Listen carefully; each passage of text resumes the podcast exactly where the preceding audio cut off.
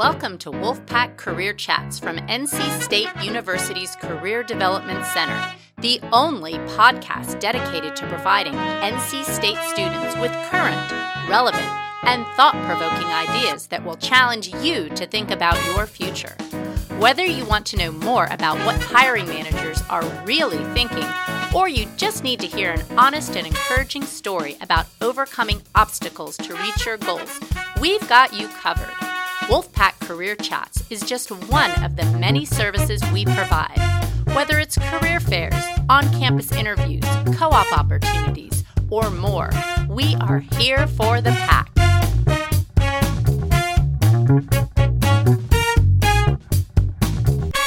It's Marcy Bullock with Wolfpack Career Chats. Autumn is here today, and she is a registered dietitian who has some wonderful tips for how we can be strong and healthy. And we're thinking about being career ready graduates of NC State.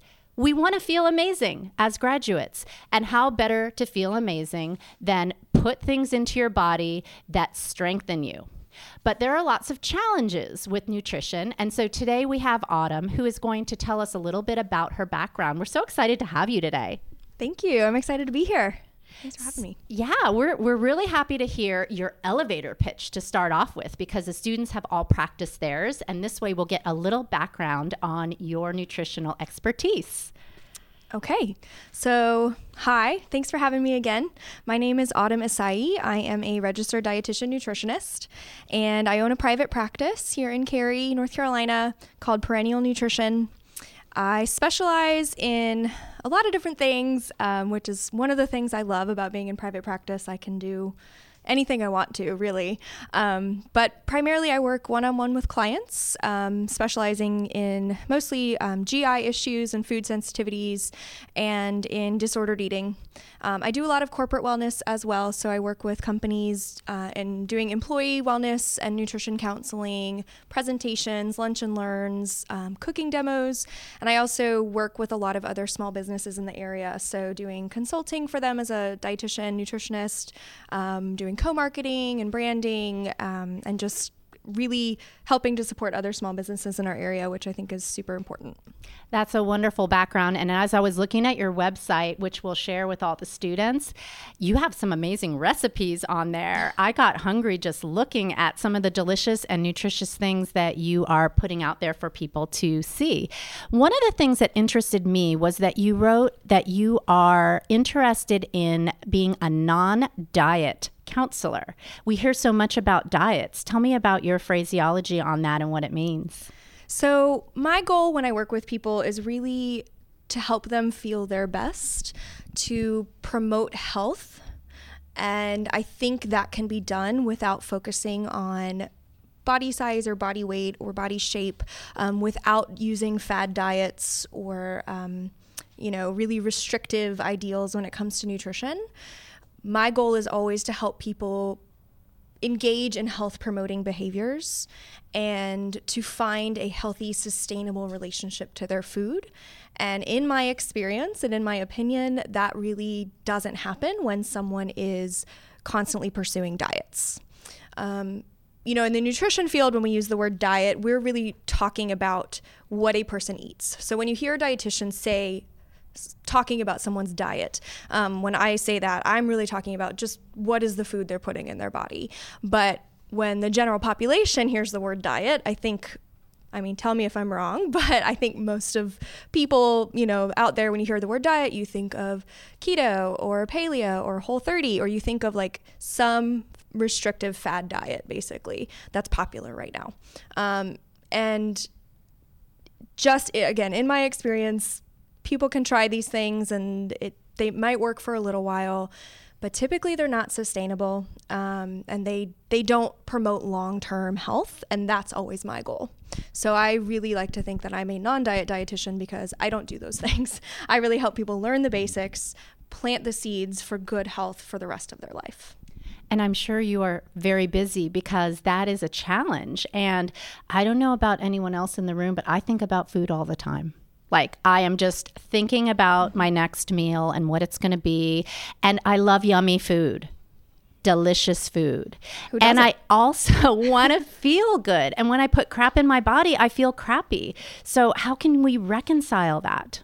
Yeah, good question. So I think too when people think about, you know, healthy food, they often think like bland chicken and broccoli and like that's what I have to eat for the rest of my life to be healthy and that's miserable. Like who wants to eat that? Not me. I definitely am not going to eat that way for the rest of my life. Um, I, so I think there's a big misconception around the fact that you know healthy food is boring and good food is bad for you, right? Food that tastes good is bad for us. Um, that is not true at all. I think that we have. Um, we're lucky here in the triangle because we have a ton of great local businesses and restaurants and places like that that are actually doing a fantastic job of starting to provide healthier options in a really appealing delicious way. Um, so that's really exciting. You guys actually have a lot of that here even on campus with your own dining services. You have dietitians here on campus that work um, to provide you food that is both healthy and delicious. And makes you want to eat it. Uh, my goal is always to ha- have people eat food that they love. And I do think you can eat food you love and still be healthy um, because I do that every single day. Why eat something you don't enjoy? I don't get that. I don't get that either. It's just miserable. So, so let's talk sugar. Is sugar the devil? Good question. Um, what do you guys think? Is sugar the devil? Depends what type of sugar. Yeah. Yeah, you know, I think um I think it's really easy to blame anything, one specific thing for all of the diet pitfalls we see in our society. Um, you know, 30 years ago it was fat and now it's sugar and like it yes, the research is constantly evolving and changing. And yes, I think sugar is an issue in our society, but I don't think that all sugar is evil. I think you're exactly right. Um, and I, I think that if you get so hung up on one particular nutrient or one particular thing um, being the worst thing for you, you get into that really negative mentality around food. You get to that, um, you know, dangerous place with disordered eating potentially, depending on the person. So I always like to come at food from a positive lens of not what can't I eat or what shouldn't I eat or what do I need to cut out of my diet, but what can I bring more of into my diet, right? What am I missing out on that I should be getting more of in my diet? Um, sugar yes, in excess is going to be a problem for most people. Um, but at the same time, sugar at the end of the day is our main source of energy, right? So, glucose is the main source of sugar that comes from carbohydrate based foods, and that is our body's preferred source of energy. Um, I often like to tell people that your brain is actually the biggest consumer of all the glucose you eat each day. So it uses over 60% of the glucose that you eat every single day just to fuel your brain. So you've got to eat some sugar to be able to function as a human at your most optimal level. Okay. Now, where that sugar is coming from does matter. So is it coming from fruits and vegetables and whole grains and all these really wonderful things that we need more of in our diets? Or is it coming from consistently processed, packaged, highly refined items? Um, and if that's your answer, then okay, we have a little bit of work to do. Um, do I think you can never eat something that's processed or packaged or refined? No, of course not. You can absolutely eat those things. But it's about the overall trend of your diet. So, what are you eating more often than not? right? More often than not, if your sugar's coming from a whole source, that's probably better for you.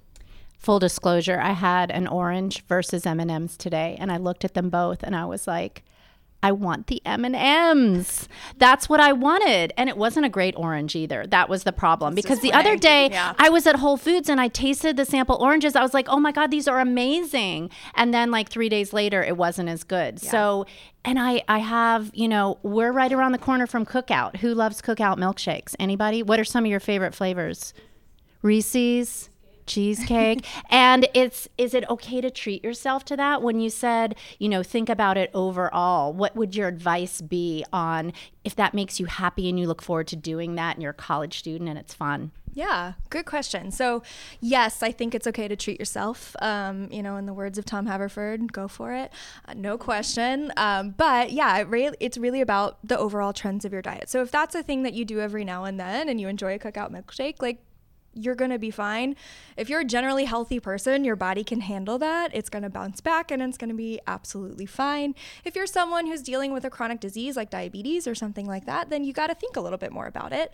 Um, but in general, I think that when we make things completely off limits, that's the first thing we want, right? We are human. Um, children are that way, adults are that way. It's just the way we are wired. As soon as you say, I can't have that, that is the immediate thing your brain starts thinking about and it won't stop until you get it, right? So if you stop putting certain foods on a pedestal and making other things off limits and you just allow yourself to have access to everything, but listen to your body as to what it wants in that moment, um, you'll probably find that it's not as big of a deal when you do indulge um, because you won't feel so guilty about it, for one thing. You may also find that um, you can eat as much as you want and then stop when you're satisfied. Um, if you start to really tune into your body, you'll note that, hey, I don't maybe need that entire milkshake because if I have the whole thing, I feel kind of sick afterwards. But if I have half of it and then put the rest in the freezer for later, I feel much better um, and I, my body can handle that better. Um, and I think, too, again, if you are getting the majority of what you need in your diet as far as fiber and you know vitamins and minerals and protein um, if you're getting that stuff day in, day out, more or less on a general, regular, consistent basis, you know, ice cream here or there is not going to throw your body into a tailspin. It's going to be totally fine. I love your philosophy yeah. on that because we have to enjoy life and food and fellowship is a big part of it. So as you think about that balance that you talked about, for me, it's hard to think in terms of counting, like how many carbs did I have versus protein versus fat. What kind of advice do you have for people when they're putting a plate together or thinking about a day in their life? Good question. Um, yeah, so I think, you know, everybody has a different theory as far as how to figure out what their body needs. Some people do like counting and things like that. Um, I am not one of those people either. I find it extremely tedious personally, and I don't have time for that. Um, so, what I really encourage people to do is actually follow more or less um, the plate model. So, are you guys familiar with the My Plate model from the USDA? You guys seen that? So, it's kind of the newer food pyramid. Um, the Harvard School of Public Health actually has a version online that I love much more than the USDA one. No offense, USDA. Um, I think it is just a little bit more detailed and includes some things that the USDA one kind of misses, um, like water. Hydration is super important. um, but the general idea with that is every time you make a plate, you should have about a quarter of your plate being a grain or a starch, so ideally a whole grain or some kind of starchy vegetable or something like that. Um, a quarter of your plate should be a protein source, and that could be, um, you know, meat or chicken or fish or beans or legumes. Um, I always like to encourage people to pursue plant based proteins. If you don't currently eat them, yeah, we got some plant based fans in the house. Um, I eat everything, but I do think that generally the American diet is really missing out on a lot of plant foods.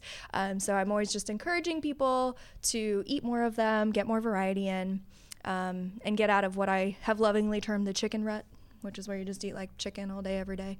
Um, nothing wrong with chicken, but you know, there's there's variety out there, and variety is the spice of life, right? So in, enjoy a little more variety in your proteins.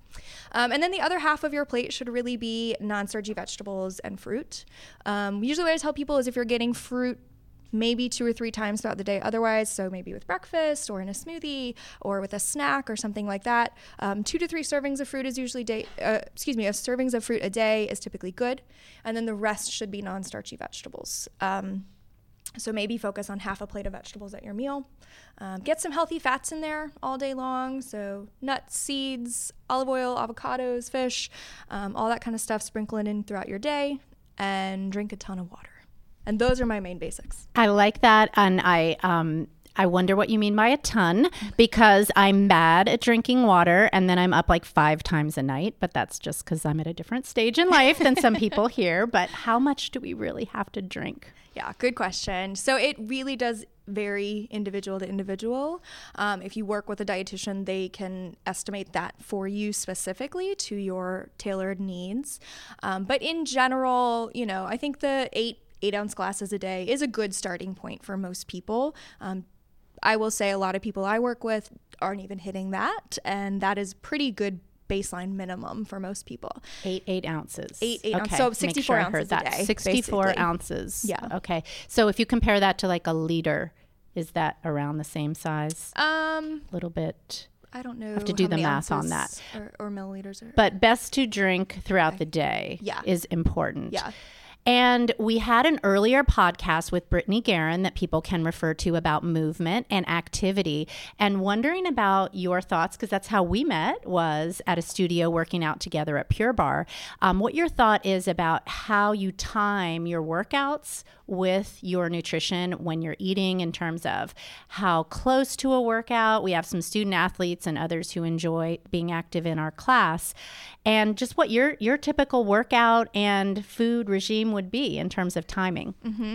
Yeah. So I think um, it really depends on how soon, like before workout, you are eating. If you're eating maybe an hour or so before a workout, just having a pretty solid meal or snack that has a little bit of everything, so some protein, some carbs, some fat, is a good idea. Um, that's probably enough time for your body to really digest it and it won't kind of sit with you and, and mess you up during your exercise or your activity. Um, if it's pretty soon before a workout, so maybe 15 to 30 minutes before a workout, um, you don't want to eat a ton because, again, it's just going to weigh you down and kind of make you feel sick probably while you're working out. Um, if you're doing, particularly if you're doing more of an endurance exercise, so something, um, you know, cycling or running or something like that, especially um, getting some good carbon before that workout is a good idea. So for me, if it's like 15 minutes before I'm going to go for a run or something, and I just need a little something in my stomach, um, I love having a banana as like my pre my favorite pre workout because um, my body can digest it pretty quickly. So that sugar really metabolizes pretty quickly, gives my body a little spike of energy. My cells are going to take up that sugar and use it right away to work to do that exercise or that activity. Um, but I'm not going to bonk halfway through my run, right? Like it's just going to push me kind of through right till I need it. Um, if I have a little bit longer, I might do that banana, you know, over a waffle with a little peanut butter or something, or just with some nuts or nut butter or something really simple. Um, Post workout is when your protein becomes more important. So pre workout, really focus more on your carbs. Post workout is when you really want to focus on your protein. Um, do have a little bit of carb with that protein as well because it'll actually help your cells take up those amino acids from your protein and use it to rebuild that strong muscle tissue that you just broke down. Um, so think about doing you know whether it's just if it's time for a meal after a workout just eat a meal. Um, if it's not time for a meal but you need a little snack um, you know people do protein shakes even like a half of a pb&j something like that um, is perfect. Or yogurt you know with some fruit something like that would be really easy too Fantastic. So let's talk coffee. How many coffee lovers in the house? Ooh, lots of hands. So, how much and does it dehydrate you? What's the deal? So I too love coffee, um, and there are a lot of benefits to drinking coffee. You know, there's a lot of research out there to show that it has some nutrition benefit. Again, like with everything in nutrition, coffee is very individualized. So some people can tolerate it just fine, and other people cannot tolerate it at all. Um, you know, I I can drink coffee every single day. My sister cannot touch caffeine because it just makes her heart go crazy and she feels awful when she has it. So you have to know your own tolerance when it comes to caffeine. Um, most people, I would say, can tolerate up to maybe 400 milligrams or so of coffee a day as kind of a good, safe, healthy average um, that's recommended, which is usually maybe like two cups, depending on how large your coffee is, how strong your coffee is. Um, that's probably a pretty good average, one to two cups a day. Um, you know, the old school thought was that it did, in fact, dehydrate you because coffee is a di- diuretic. Um, a lot of our new research is showing that really doesn't seem to be the case. That being said, I still recommend that people always drink water with their coffee or like before or after your coffee um, because you are losing fluid and it's just kind of a good habit to get into, especially if you're not a huge water drinker. Um, just kind of getting in the habit of like double fisting and, and doing one and one um, is a nice way to just get more water into your day. Um, so yeah, and then also think about um, other sources of caffeine. So I do often work with people if their sleep isn't great, um, you know, and they're drinking a lot of caffeine throughout the day. That's one of the things we might adjust. So in the afternoon, instead of going for a second coffee, maybe just doing tea or something like that. That's a little bit lower in caffeine. Um, that will give you that little tiny pick me up, but not keep you up the entire night. Excellent tips. And what about intermittent fasting? There seems to be a lot of discussion right now. I don't know if that's a fad thing in terms of will that energize you more and make you feel stronger? Yeah, that is super popular right now. Um, there, I will say, is some very fascinating research coming out about intermittent fasting. I do not think we necessarily have the research to promote it in the general population at this point. Um, but yeah, there is some really interesting um, animal models and now some human trials coming out with intermittent fasting. As far as can it extend like our telomeres which are related to you know the length of your life and how long you'll live um, can it affect our you know blood blood sugar management for people who have um, blood glucose issues? Can it give you better energy. Um, there are also a lot of different styles of intermittent fasting. So some people do, you know, five days of eating and two days of like ba- basically eating nothing. Some people do um, three days on and four days off, or two and two, you know. Um, and then there's like the time restricted feeding window, which is probably the most popular and the most doable, um, where you eat in like an eight hour window every day. Um, because didn't it used to be like, eat breakfast? Breakfast is the most important meal. And now people are like, wake up and don't eat for four hours. Right. So I could never do that. Um, I'm one of those freaks who like jumps out of bed and is like, yes, I want my breakfast. I want my coffee. Like I wake up hungry. I am ready. I know not everyone is like that. And if you're not a breakfast person, that's okay. I don't think you have to eat breakfast to be healthy. Um, and I also always like to point out that you know, we don't really have a good research definition of the word breakfast, but in general, it's kind of accepted that um, breakfast is really just the first thing you eat. So, breakfast could be three hours after waking, and that's fine. If that's what works for you, that's okay. Um, but yeah, you know, there there's a lot of interesting stuff about intermittent fasting. Again, my, what I always come back to when people are considering starting anything like that, so any kind of diet plan like that, is how sustainable is it for you? So, like, if someone's coming to me and they are wanting to do an eight hour time restricted feeding window, but they're like me and they're a total breakfast person, but they're also like me and they don't get home until, you know, 8.30 a lot of nights because they're teaching Pure Barre or whatever like I am. Um, that's like a long time and you, you have to work that out with your schedule, right? Like, is that going to be feasible for you to either not eat breakfast even though you love it or and you're hungry in the morning or you know not eat dinner when because you can't get home till eight or nine at night but then you're hungry before bed and that can disrupt your sleep. And you know like you have to gauge is this actually feasible for me?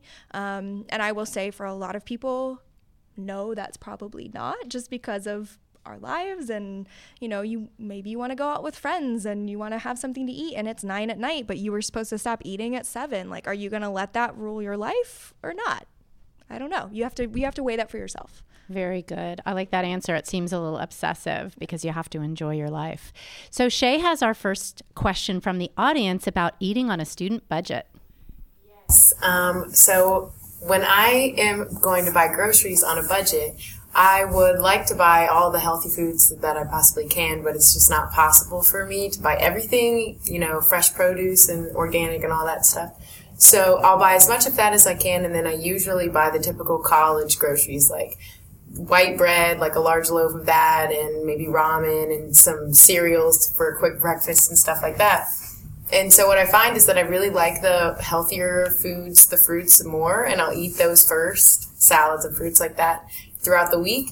And then towards the end of the week, all I'm left with it are these carbs, but I'm trying to make my week long budget last. So I end up kind of carb loading at the end of the week and getting these really like, um, I guess I would call them sugar spikes where I feel like my blood sugar is really low and maybe I could just eat a piece of candy, but that really doesn't work for me because I think it's a different kind of, of a relationship with the bread carbs versus like actually eating a bunch of chocolate. Mm-hmm. So, yeah, I think, you know, eating on a budget is tricky for anybody. Um, there are definitely things you can do. So let's tackle that first. So, grocery shopping, eating, cooking on a budget. Um, obviously it's going to look different for everyone but in general i think it's very possible to do um, and people don't realize how cheap some healthy foods are. so, again, things like beans and lentils and different legumes like that are extremely cheap, um, especially if you do them from dried. They're like, you know, 89 cents a pack or something. Um, I will admit, one of the few things I buy canned is beans because there's no way I'm gonna think like two days ahead to soak my beans for eight hours and then cook them for eight hours. Like it's just never gonna happen. So I buy canned beans and I buy a wide variety and I keep them on hand and I put them in soups and chili and um, tacos and salads and like literally anything under the sun you can throw them into. Um, eggs are another really cheap protein that are fantastic and quick and easy to cook. And is it okay to eat the egg whites and the egg yolks? Because it used to be like, I have to only eat the whites to be healthy. Yeah, it is. It is okay to eat both. Um, there was actually just another study that came out like this week about eating whole eggs and how now it's bad for you again. Um, it's like every, every week there's something new with eggs. But yes, in general, there there is a subset of the population that does seem to be um, kind of what we call hyper responders when it comes to their cholesterol intake. But yeah, in general, most people can probably eat like one to three whole eggs a day and be fine. If you want to eat more than that, then I would probably supplement the rest with just the egg white. Um, but the yolks are a really good source of nutrition, so that is something you want to get. Um, also, whole grains are very cheap, especially if you buy them in bulk. So things like quinoa and brown rice and wild rice, um, farro, bulgur, millet, those are all really nice options. Um, frozen is your best friend when you're on a budget. So, frozen veggies, frozen fruits. Um, you can actually buy like frozen grains and frozen beans and stuff now, too, even at like all the grocery stores pretty much. And would you say the nutritional value isn't different than fresh? Not different at all. Um, just make sure you're buying ones that aren't like pre-sauced and flavored and things like that because a that usually jacks the price up and b um, it does add salt and fat and other things that you're not going to need on them. Um, but yeah, frozen veggies are picked when they're most ripe. They're flash frozen immediately. So they really hold on to all their nutrition. And sometimes they could actually be more nutritious than fresh, depending on how long it's been since that fresh fruit or vegetable was harvested and then flown across the country and then sat in a warehouse and then it was distributed to the grocery store and then it sat in their warehouse and then it was brought out on the shelf and then you picked it and brought it home and it sat on your counter for three days. You know it could be two or three weeks between harvest and eating which can lose a lot of nutrition in that time. Um, so those would be kind of the main things i would say is like focus on the basics. Um, try to stay away from a lot of the highly processed things because they actually usually jack the price up on those and they cost more than you might think. Um, so would you say stay away from the um, the white bread and the ramen? Is that a good idea? I mean, if you really like them, it's okay to eat that stuff as long as you're again getting the other things with it. If you can find an alternative that's more of a whole grain option that's around the same price, yeah, it'd probably be a little healthier. Um, yeah, I mean, otherwise, buy what's on sale, you know, fruits and veggies, like focus on what's on sale or go to our we have awesome farmers markets in the areas, go to those and, you know, sometimes you can even make a relationship with the farmer and explain like I'm on a budget, like what kind of deal can you give me here? Um, and sometimes if they have excess of something, they'll do that. That's a good idea because you never know. If you say you're a starving college student, they might just like give you a bargain yeah. if you ask. Well, and especially like if you go toward the end of the day when they're about to close, if they still have a lot of something that they need to get rid of, they'll oftentimes kind of just offload it to you and give you extra for whatever the price is or something like that. Um, and then as far as your sugar crashes, I would say it sounds to me like you're not balancing your meals well enough. So, like I talked about with the plate model, you're eating, like, you said, a lot of your fiber and your proteins and a lot of that stuff earlier in the week, and then you're just basically carb loading at the end of the week. Uh, got to kind of try to spread it out a little bit more. So even if you're having, you know, ramen, can you add in like throw in some broccoli and some spinach and some veggies and other things to it to get some fiber in there, to get some greens in there? Again, maybe make a soup out of it. So you add some broth, you add some frozen vegetables, and you add a can of pinto beans, um, and you make it into a soup. And then you've got fiber, and then you've got protein, and it's going to be a lot more balanced, a lot more filling, and it's actually going to keep you from riding that blood sugar roller coaster day in and day out, um, and just keep your energy levels more sustained. That was a great question, Shay, and I'm sure a lot of other people were feeling that way. What else do you want to know? Okay, Ashley. What are some things that people can do to like help themselves stick to it? Because like usually like you'll start it for like a week or two and then like you drop off, or like if you have super busy schedules and stuff like that. Mm-hmm. So I think being realistic with yourself when you're starting out is number one. So do a true assessment of your life and what is actually feasible for you in this moment. Um, you know, it's we tend to be really idealistic, I think, when it comes to diets and nutrition and things like that. Um, and a lot of times people come to me and they're like, "Can you just like tell me what to eat and then send me on my way?" And I'm like. No, because you're not going to learn anything that way. Um, and you have to be able to do these things in the real world no matter what comes at you, right? Life is constantly going to change and something's always going to come up. So you need to be adaptable and you need to have the basics down so that you can adapt whatever situation you're in, right? Um, so being realistic is number one. Um, being patient would probably be number two. So instead of trying to change everything at one time, choose one thing and do that one thing for like three weeks or however long it takes for you for for you to feel like it's now becoming a habit and you don't have to think so hard or try so hard. And then once that kind of becomes ingrained in your everyday, cool, pick the next thing and work on that. Um, to make true sustainable change with your diet and your lifestyle and nutrition takes time. Uh, anything that promises you immediately results it's probably lying to you, or you'll get immediate results and they will never last. it's not sustainable. And I imagine you work a lot with people, not just about the physical, but the psychological in terms of why they're eating. And so there's a lot of complicated things, which keeps you in business and very mm-hmm. busy. so I saw one more question here. Are diet sodas as bad for you as people say they are? Diet sodas. Diet soda. Good question. So, um, there are a lot of artificial sweeteners out on the market that you know the research we have does show that they're safe if if consumed in appropriate consumption. Um, i think it's like aspartame you would have to have like nine and a half packets a day or something to actually see like those negative results that we've seen in the research which someone's having like you know nine diet sodas a day we've got some other issues we need to work on as well anyway um, but in general i try to encourage people to minimize artificial sweeteners as much as they can. Um, I think that we don't necessarily have a lot of long term research on them, like long, long term, to really know those long term side effects.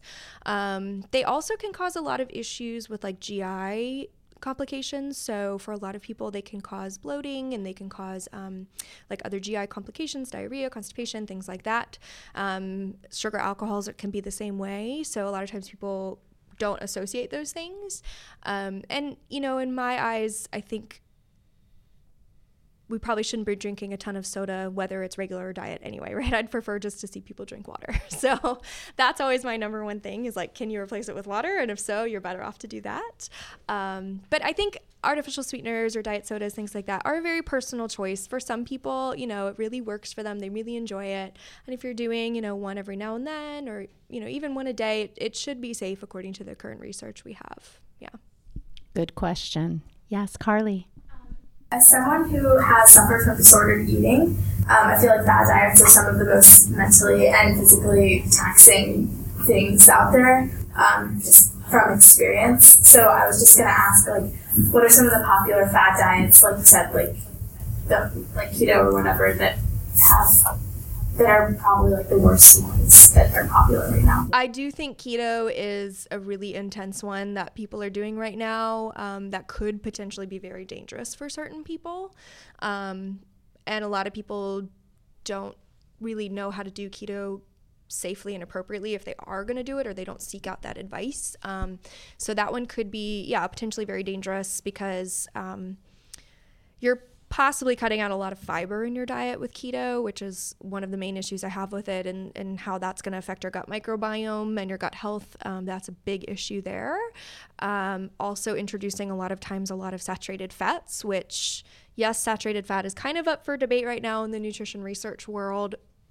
However, I am not convinced that eating bacon every day is good for you, no matter what anybody says. I think we have enough research to know that eating a processed meat like that every single day is probably not that great for our health. So when someone goes on keto and they're like, oh, I'm eating steak and bacon every day and I'm loving my life, and I'm like, that just can't be good for your heart health in the long term. Like, I'm just not convinced of that. Um, so, yeah, I think that could have some long term implications if someone's doing it long term. I also think, you know, the keto diet is probably not intended to do long term, and a lot of people try to do it long term. So I think there's an issue there too.